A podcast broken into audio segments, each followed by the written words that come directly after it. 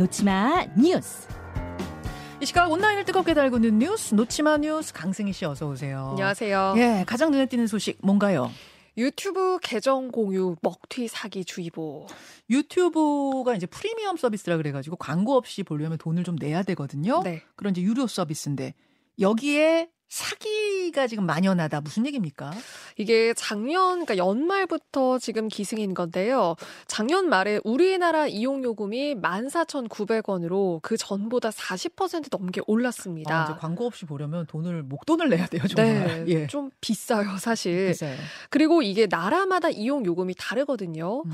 그러니까, 그러니까 이거를 우리나라보다 요금이 싼 외국 계정을 구해 주겠다고 이 업자들이 하고 예, 예. 돈만 받고 일주일 만에 이걸 잠정을 해버린 겁니다. 아, 예를 들어서 인도 계정으로 접속하시면 뭐 요금이 뭐 몇천 원 안 됩니다. 네. 이렇게 하면서 인도 계정을 구해 드릴게요. 이렇게 해요. 네, 돈을 내요? 그렇습니다. 내고 나면은 맨 처음에 되는 척 하다가 끊어버려요? 네.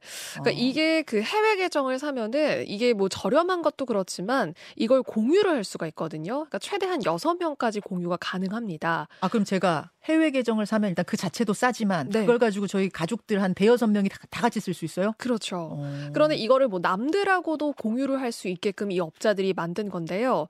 그래서 예를 들어서 1년치 뭐 한 3만 8천 원 정도를 한 번에 냅니다. 예. 그러면은 이거를 12개월로 나눠도 정상가보다 만 원 정도는 싸게 이용을 할 수가 있는 거거든요. 그렇죠? 그러니까 이용자들은 관심을 가질 수밖에 없는 거고요. 음.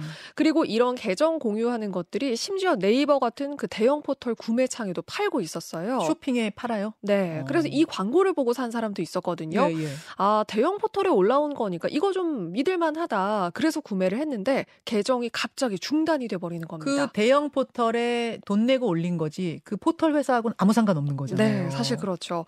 그래서 네이버 그 스마트 스토어도 판매자하고 연락이 안 돼서 이거는 환불이 어렵다. 이런 답변만 아, 했다고 합니다. 예. 뭐 일부 환불 받은 사람도 있었지만 대부분은 돌려받지 못했고요. 음. 결국 여기에 서울시 까지 나섰어요. 이 피해자가 발생한 그 계정 공유 이용권을 판매 사이트를 그 목록을 쫙 올렸거든요. 네. 그래서 여기 주의하시라 소비자들한테 당부를 했고요. 저희가 지금 보여드리고 있는데 캐시메이커, 뭐 너찌 네트워크 이런 곳들이에요. 네. 어. 지금 운영이 중단된 곳들도 많지만요. 아직도 저렴한 이용권 판매하는 곳들이 여전히 있다고 해요. 쉐어 365 그리고 겜스고라고 네. 하는 여- 곳은- 판매 업체예요. 네, 저기가 아. 그 사이트예요. 그래서 이렇게 또 비정상적인 경로는 어쨌든 피해로 이어질 수 있다는 점을 소비자들이 꼭 기억을 하셔야 됩니다. 참 뭐 방법이 없네요. 이게 사기가 판친다고 그러면 그냥 14,900원을 내시거나 아니면 광고를 보는 걸로 네. 참아가면서 보는 걸로. 기다리시는 걸로. 네. 여러분 주의하십시오. 다음으로 갑니다. 직원 폭행한 조합장의 뒤늦은 반성문. 어디 조합장이 이런 겁니까?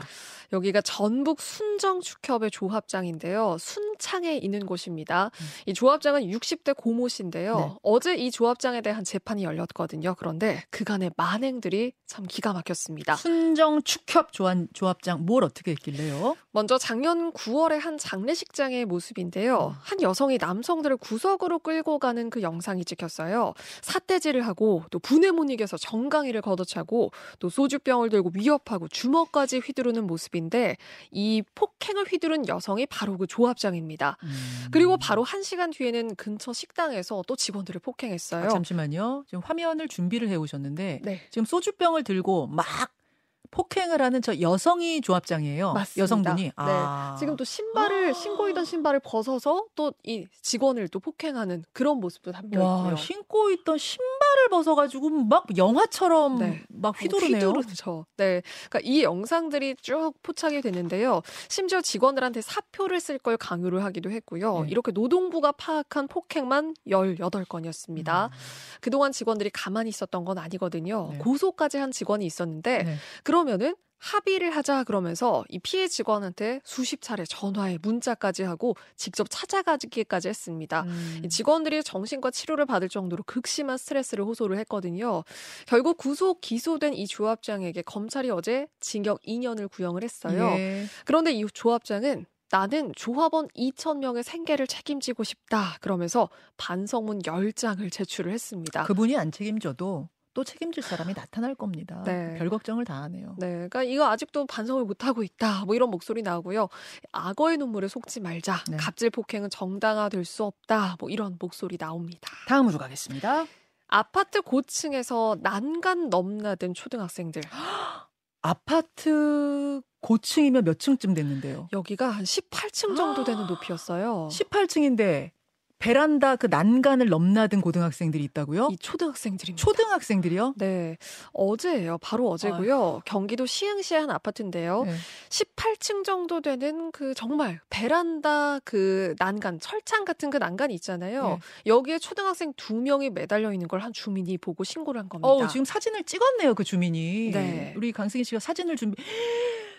몸이 다 나왔어요, 밖으로? 네, 그리고 심지어 저기가 작은 방에서 거실로 넘어가는 그 과정인데요. 아, 쟤네들 왜 저랬다고 합니까? 이건 지금 아직 조사 중인데, 어. 그러니까 같은 집 형제로 지금 전해졌거든요. 예. 한 아이가 먼저 작은 방 창문으로 나와서 거실 쪽 창문으로 이 난간을 잡고 넘어가면 예. 다른 아이도 뒤에서 똑같이 이 행위를 따라했다고 해요. 그러니까 두 명이 지금 이런 일을 벌인 아니, 건데, 거실에서 방으로 걸어가면 될 거를 네. 베란다 난간으로 넘어갔다고요? 네. 그러니까 이 아이들이기 때문에 뭐 호기심에 아이고. 이런 건 아닐까라는 추측을 해볼 수가 있는데 다행히 그래도 정말 천만다행히 사고로 이어지진 않았지만 너무너무 아찔한 장면이잖아요. 네, 예.